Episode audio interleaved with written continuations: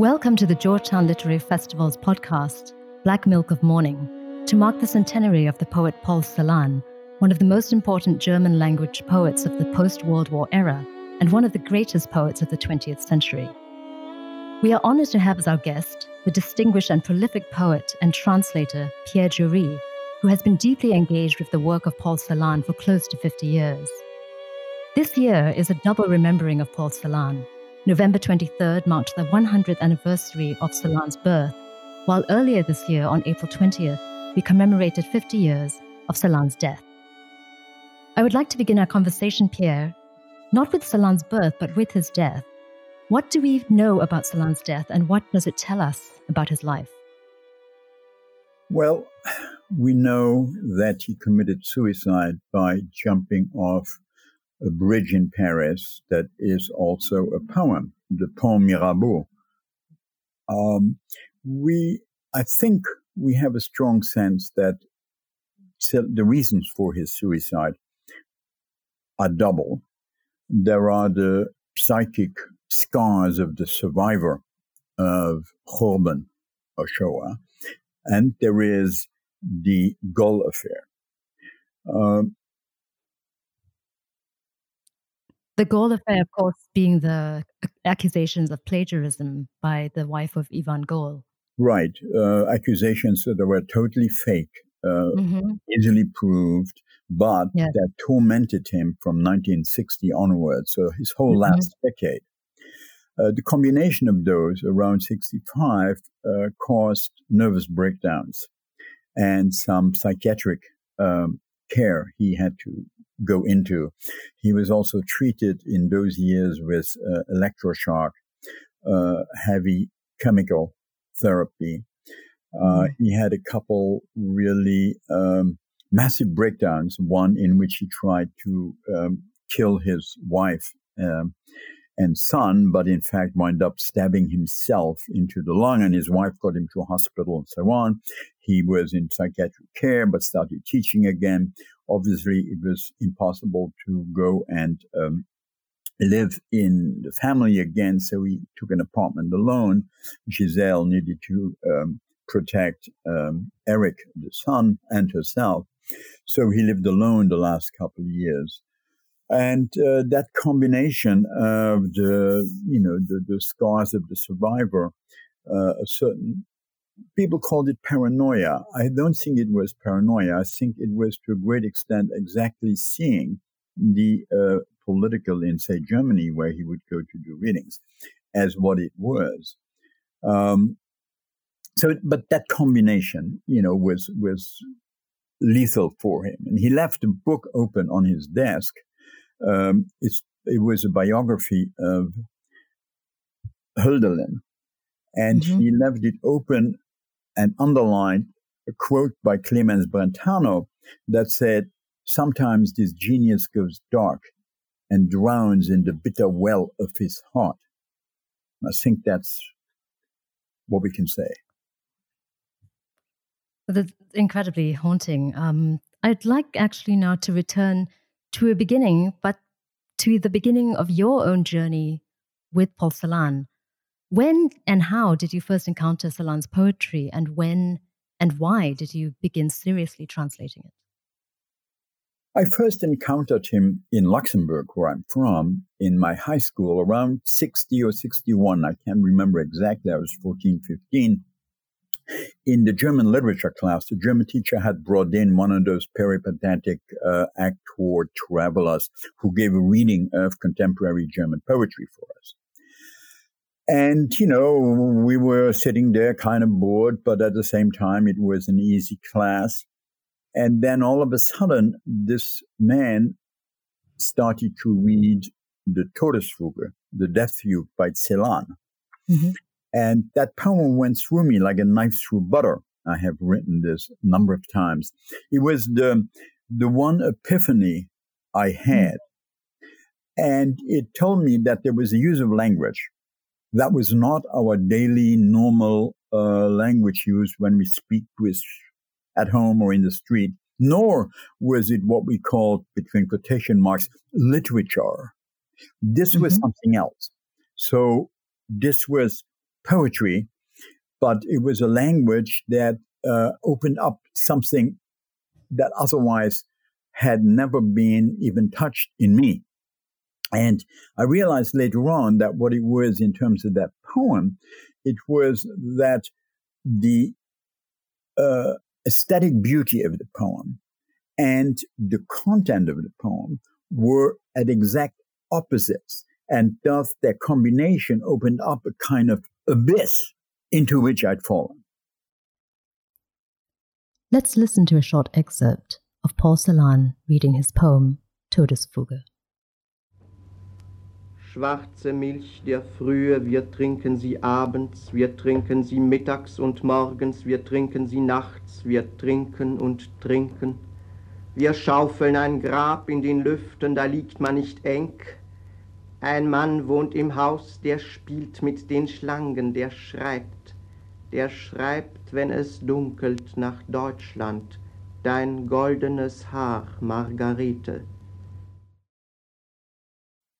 So I became interested in poetry, started as every young person in puberty does, write poems mm-hmm. to, uh, you know, one's desires of love. Yes, indeed. Uh, and I went to Paris to study medicine. Interestingly enough, like Celan had gone to Tours to study medicine. He, after a year, couldn't go back and change to study literature in um, Czernowitz because the war was coming.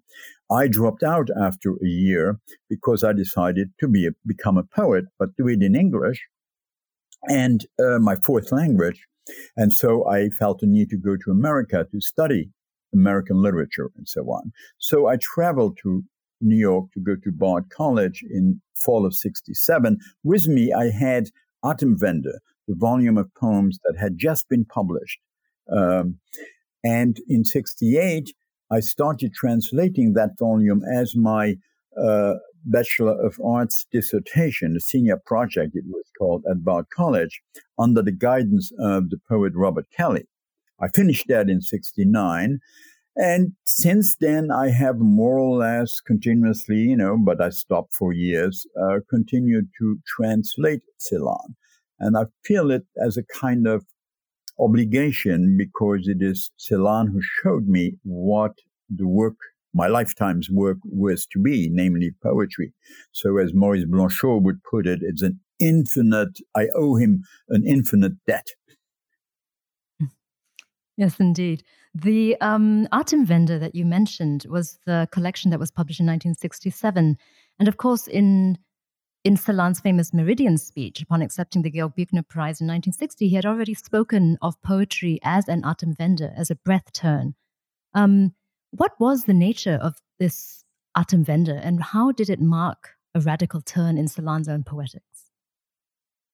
Well, I think that if you look at the early poetry, and I, I always liked it, but I was never as interested in it than I was in the late poetry from Atemwende on, because that to me is the great poetry. If you look at the early poetry, including the Todesfuge, you'll see that uh, Celan's poetry there is relatively traditional, at least in its means. Uh, mm. It is Rilkean it has a kind of nearly romantic sweep of uh, images, a metaphoricity that is wide ranging. Uh,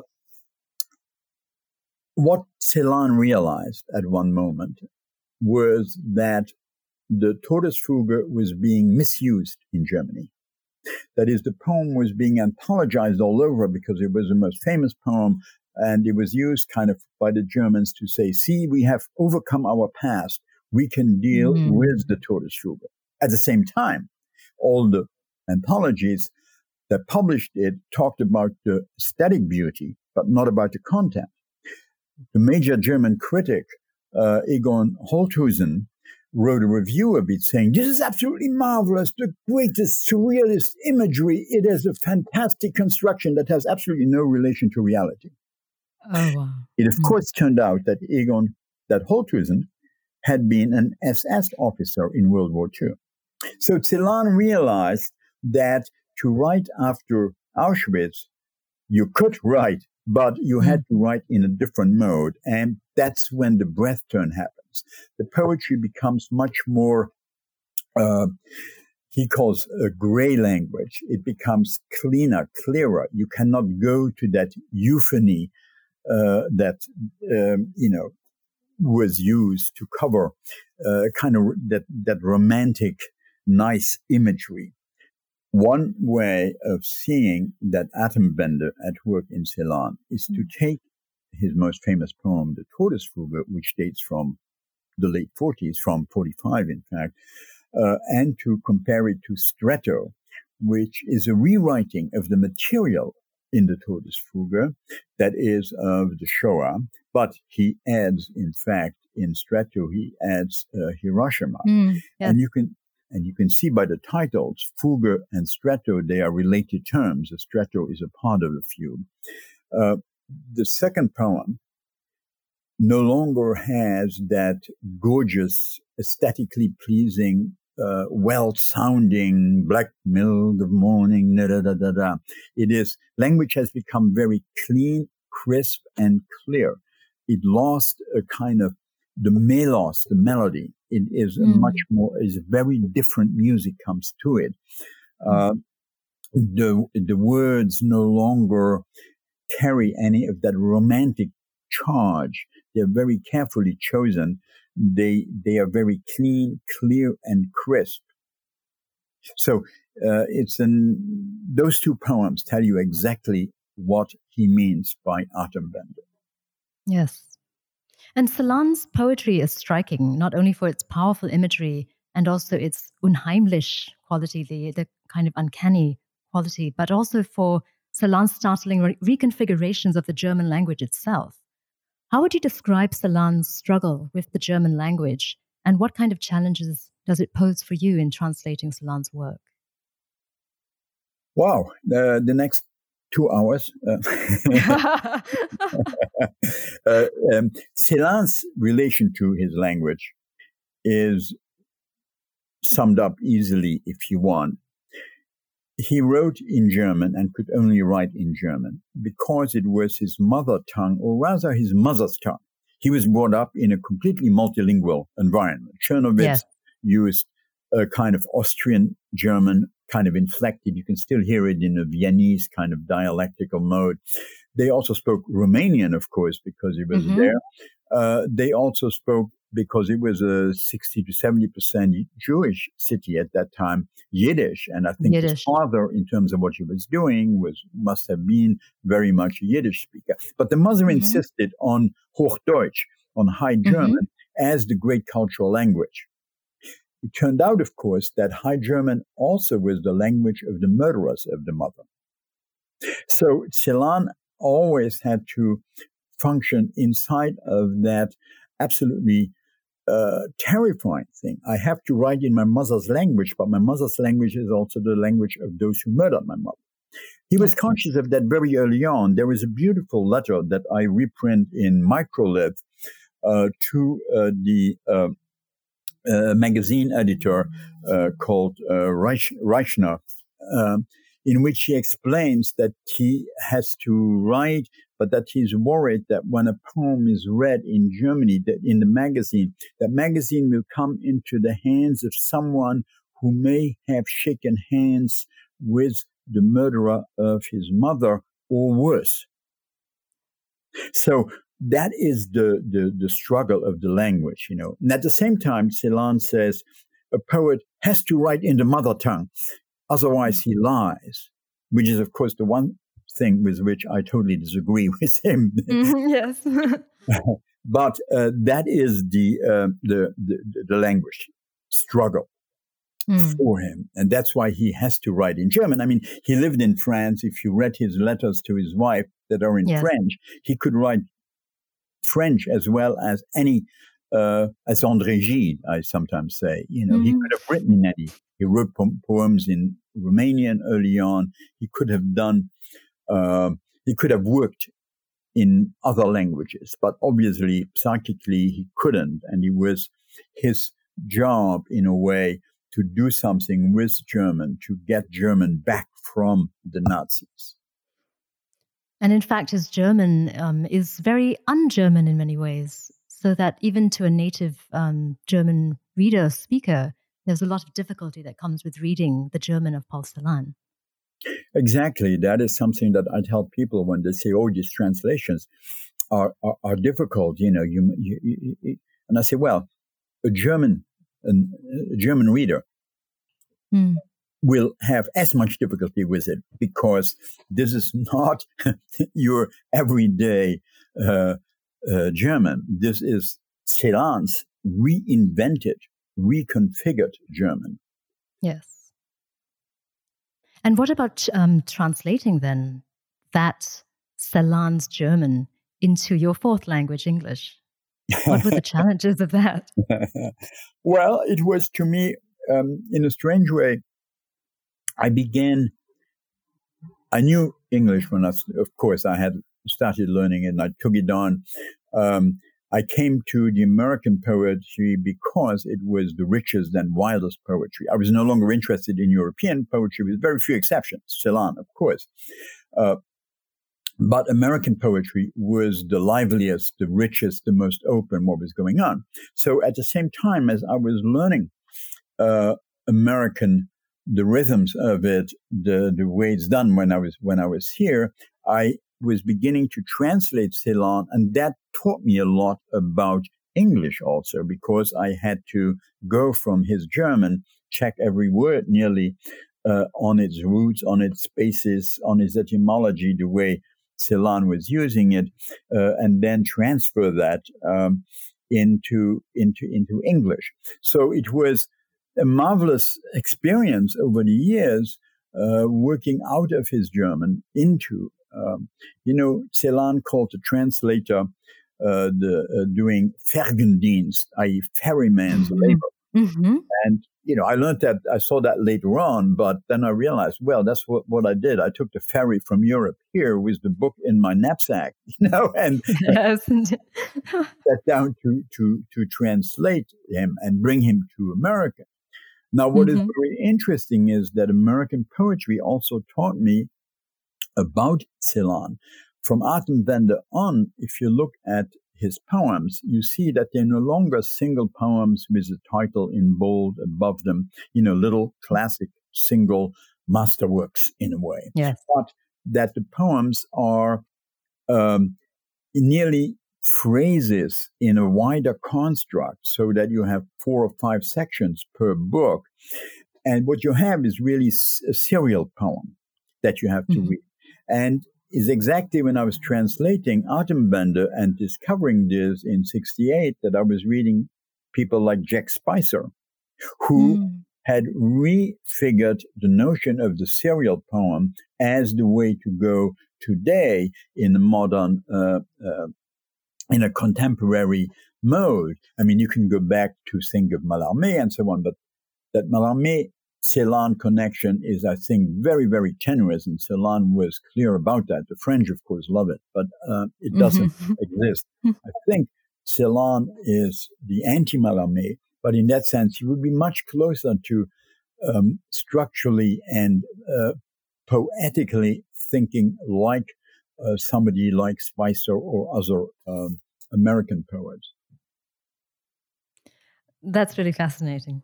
Um, and Celan's language of poetry is also, he reaches into very vast and at times unexpected branches of human knowledge, into the realms of botany and geology, alchemy, Jewish mysticism, medicine. Um, why was that important for Celan? Well, I think to begin with, it was an, uh, a way of cleaning the language.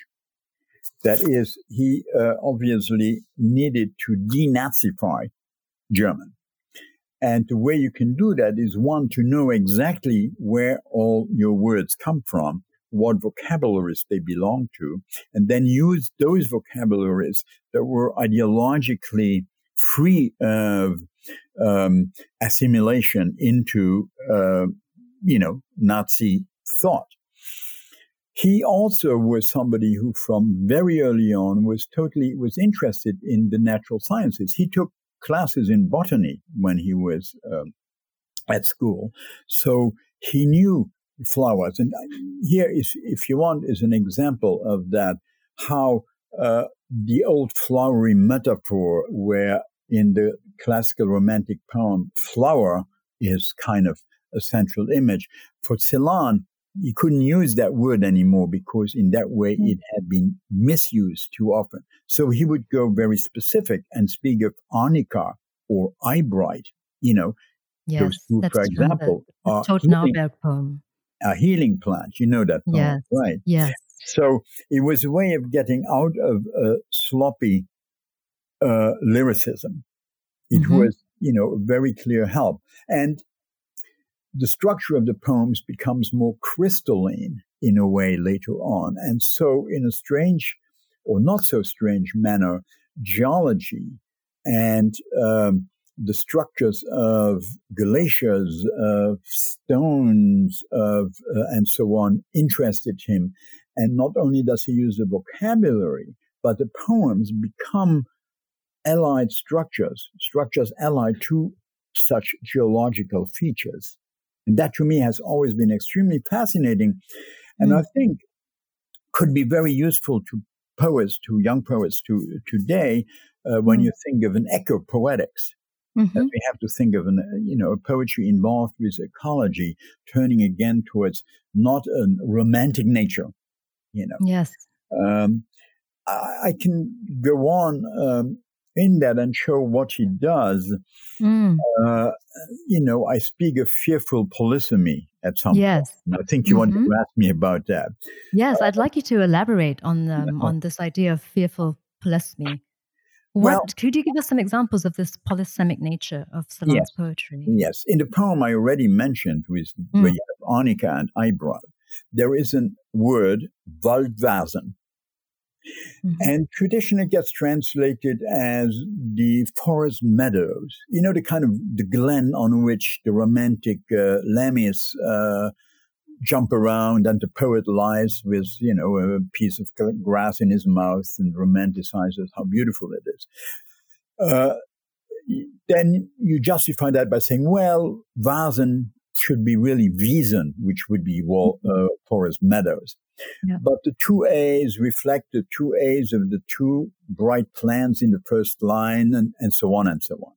In fact, if you go and check Wasen, Wasen is not Wiesen. The difference is an A and an IE. But in meaning, vase is grass, but it is the grass with the roots underneath it. That is, mm. you're immediately in a very much, a very Celan landscape. The roots underneath it go deeper even. It becomes torf. That is, it becomes peat. And then you have peat bog somehow come in. Also, mm.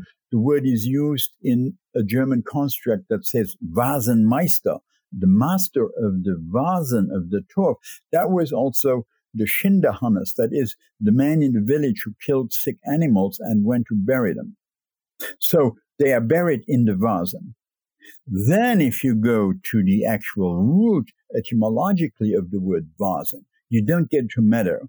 You get to a French word, faisceau, because it was used for the landscape in which people gathered uh, wood in in the forest that they put together in bundles and took home a faisceau. Faisceau, of course, in French comes from the Latin fasces, which gets mm-hmm. us to the, fa- the the image of the fascist bundle with the axe protruding. protruding. So oh. you can see where that change mm-hmm. from an IE Wiesen, the nice meadow, to Wasen leads mm-hmm. us Mm-hmm. That is the depth at which Celan operates. That's why there are fewer words in the later poems because each word has a, a weight and a vertical drag that one needs to check out. Yes, and of course, translating Celan's work involves such close reading. Um, and you've been translating and closely reading Celan for almost 50 years. And this deep engagement with Celan's work, how has it shaped your own work as a poet? well, uh, it taught me a lot. It taught me the need for precision. Mm. Uh, he taught me that one has to look at every word one uses. Mm. Uh, I have on my desk here uh, the Pokorny Indoeuropäisches Etymologisches Wörterbuch, mm. uh, which is an absolute help for uh, this. Now, interestingly enough, I needed that for Celan, but the two only poets I knew who had a copy of it and who taught me about it was Robert Kelly, for one, and Jeremy Prynne in Cambridge. Mm-hmm. Um, I, my wife was able to get me a copy uh, eventually when it was reprinted. So that kind of attention to language is something I learned from him. It comes into my own poetry. Of course, I am worried or was worried early on about the possibility for imitation. So I very consciously wrote some kind of bad poems that were my imitations of Celan to mm-hmm. get through that. And then I wrote in the mid 70s a book I called the Book of Luap Nalec. Luap Nalec is Paul Celan written backwards, mm. in which I very consciously address this figure I created of Luap Nalec, of an invert Celan, and kind of write my way through his language and through my relation to him. And I think after that, I'm kind of, uh, you know, I, I didn't have a problem with the fact that yes, I have translated him for took me 52 years to mm. finish translating all of his literary oeuvre, but he became more of the kind of companion, you know. Mm-hmm. Um, I mean, in the mid late in the late 70s, I was teaching in Algeria at the University of Constantine, and I would go down to the weirdly named Hotel Transatlantique in uh, El Oued, an oasis in the Sahara. And I would sit in the Hotel Transatlantique and I'd bring out the Artem translation, but also look at the next volume and, and, and translate him. So here I'm sitting in the middle of the Sahara, translating those late Celan things. They, oh, incredible you know, image. completely strange and off, you know. Um, um, but that also kind of it allowed me to look at things in uh, different ways than I probably would have been able to look at them if I had not been with Celan, you know. Yes. Yes, and you've just recently completed two new translations of Celan. One is Microliths, the posthumous prose, and also Memory Rose into Threshold Speech. Could you please um, tell us more about these two new translations? Yes, uh, Memory Rose into Threshold Speech are, of course, the first four volumes. Um, the title sounds odd, but as you know, I did a title for Breathturn um, into Timestead. Into, into Timestead, combining, you know, the, the, the, five words from the volumes from the mm-hmm. title. Mm-hmm. That was easy because that late poetry is well known that Celan combines words continuously which, by mm-hmm. the way, is very interesting mm-hmm. because when you read him, sometimes such a word strikes you as totally odd, and you say he must have invented it, and you check it mm-hmm. out, and you see, oh no, that's actually a word that is in German, and then other words sounds. Uh, well, I know that word. That must be a German word. And you check and say, no, that was a Celan construction. It's an invention. So. It keeps you off balance. So I kept that in the titles. But for this one, Memory Rose into Threshold Speech, the early titles are actually uh, uh, different one. They, they are pre-Atemwende, pre the new. Mm-hmm. So you have a different kind of uh, collection. Now, so that volume gathers the first four volumes of, of him. And I wanted, I was not necessarily going to do these books. But mm. John Galassi at FSG, after he published Breathturn into Timestead, kind of asked me, uh, Do you want to do that? And I let myself be convinced. Oh, I'm glad he did. I'm glad you were convinced. I had to put two books of mine aside, to which I'm going to get at the end of November when all of this is done. Uh, mm-hmm. and Microlith is uh, the the other book. I, I I really love that book dearly because it is the uh, beautifully edited by Barbara Wiedemann and Bertrand Badiou, mm. uh, posthumous collection of all the prose bits that Celan wrote in notebooks or typed, whatever. Uh, and we have so little prose of Celan's. You know, we have those two essays and uh, the little prose conversations in the mountains. But uh, uh, this book gives us really gorgeous access to Celan's uh, thinking. Um, it was supposed to be published a couple of years ago, but that publisher didn't make it. So then uh, my uh, New York publisher, Contra Mundum Press, uh, decided uh, to do it, and I think did a beautiful job in terms of uh, uh, putting it together and and publishing it. So I think they are really interesting companion volumes because I would say at this point, somebody to come to Celan, read Celan, it is very important to uh, also read Microlith because Celan speaks in it about how he writes poetry, why he writes poetry. Also, his only statement mm. on the Goll affair is a long letter to Alfred Andersch, the German writer and publisher, that he finally did not send. But mm-hmm. uh, the letter is there. We have it, and I translated it, and it is uh, uh, the final piece inside of uh, Microlith. So I think it's a very useful volume to read with the two uh, big ones, uh, the, the two volumes of poems. And I'm done, 52 years. It's an incredible journey, Pierre. I would, um, I would like to invite you to read some of your translations, if you could share with our listeners some of your translations of Celan's poetry and also um, from the microliths. Thank you. Yes. Let me begin with a couple of the short pieces from Microlith because they talk, uh, those that talk about what a poem is to Celan. 162.4. It belongs to the poem's essence that it will release the author, the confident, from its confidence. If it were different, no poet would write more than one poem. 162.5 the conjunction of the words in the poem. Not only a conjunction, also a confrontation, also uh, towards each other and then away from each other. Encounter, descent, and leave taking all in one. Uh, 163.6. Begin.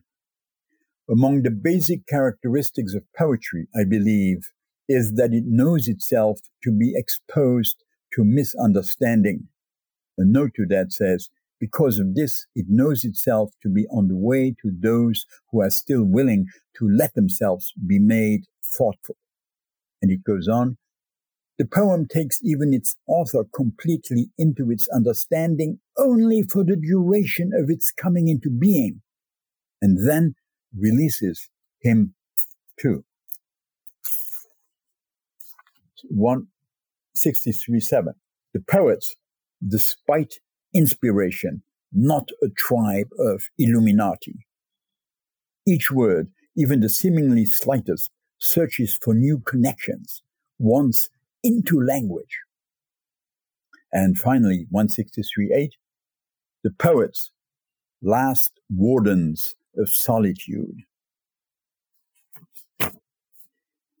And then I'll read a few poems. Um, one from the first volume uh, that is gathered in uh, Memory Rose, and that is the Poppy and Memory, Memory and. Poppy. The poem Corona. Let's first listen to a recording of Paul Celan reading his poem Corona in German. Corona. Aus der Hand frisst der Herbst mir sein Blatt. Wir sind Freunde. Wir schälen die Zeit aus den Nüssen und lehren sie gehen. Die Zeit kehrt zurück in die Schale. Im Spiegel ist Sonntag, im Traum wird geschlafen, der Mund redet wahr. Mein Aug steigt hinab zum Geschlecht der Geliebten, wir sehen uns an. Wir sagen uns Dunkles. Wir lieben einander wie Mohn und Gedächtnis. Wir schlafen wie Wein in den Muscheln, wie das Meer im Blutstrahl des Mondes. Wir stehen umschlungen im Fenster, sie sehen uns zu von der Straße. Es ist Zeit, dass man weiß. Es ist Zeit, dass der Stein sich zum Blühen bequemt, dass der Unrast ein Herz schlägt. Es ist Zeit, dass es Zeit wird. Es ist Zeit. Autumn eats its leaf out of my hand. We are friends. We shell time from the nuts and teach it to walk. Time returns to the shell. In the mirror is Sunday. In the dream we sleep. The mouth speaks true. My eye goes down to the lover's sex. We gaze at each other. We speak of dark things. We love each other like poppy and memory. We sleep like wine in the seashells, like the sea in the moon's blood beam. We stand and embrace at the window. They watch us from the street. It is time for this to be known. It is time that the stone took the trouble to bloom, that unrest's heart started to beat. It's time for it to be time. It is time. And then from uh, Speech Grill, there is the poem Tenebrae. And we'll first listen to Celan reading in German. Tenebrae. Nah sind wir, Herr, nahe und greifbar, gegriffen schon, Herr, ineinander verkrallt, als wär der Leib eines jeden von uns dein Leib, Herr. Bete, Herr, bete zu uns. Wir sind nah. Windschief gingen wir hin, gingen wir hin, uns zu bücken nach Mulde und Mar. Zur Tränke gingen wir, Herr. Es war Blut, es war, was du vergossen, Herr. Es glänzt. Es warf uns dein Bild in die Augen, Herr. Augen und Mund stehen so offen und leer, Herr. Wir haben getrunken, Herr, das Blut und das Bild, das im Blut war, Herr. Bete, Herr, wir sind nah. We are near, Lord, near and graspable. Grasped already, Lord, clawed into each other, as if each of our bodies was your body, Lord. Pray, Lord, pray to us. We are near. Wind bent, we went there, we went there to bend down over crater and maar. To the trough we went, Lord, it was blood. It was what you spilled, Lord. It shone. It cast your image into our eyes, Lord. Eyes and mouth gape so open and empty, Lord. We have drunk, Lord, the blood and the image that was in the blood, Lord. Pray, Lord, we are near. It's incredibly evocative, Pierre. Those um, two two of my favorite poems, actually, Corona and Tenebrae. Thank you so much. Incredibly evocative. Um, thank you so much, Pierre, um, for your presence here with us today at the George Town Literary Festival's podcast. Um, in memory and to mark the centenary of Paul Celan, I hope very much that one day we will be able to welcome you to Malaysia in person um, to join us at the George Town Literary Festival. Thank you very much, Pauline. It was wonderful to be invited and to speak of Celan over there. And Malaysia is one of the places I've never been to. I would love to come. Yes, wonderful. We shall have you here one day. Thank you. Thank you. Thank you very much, Pierre.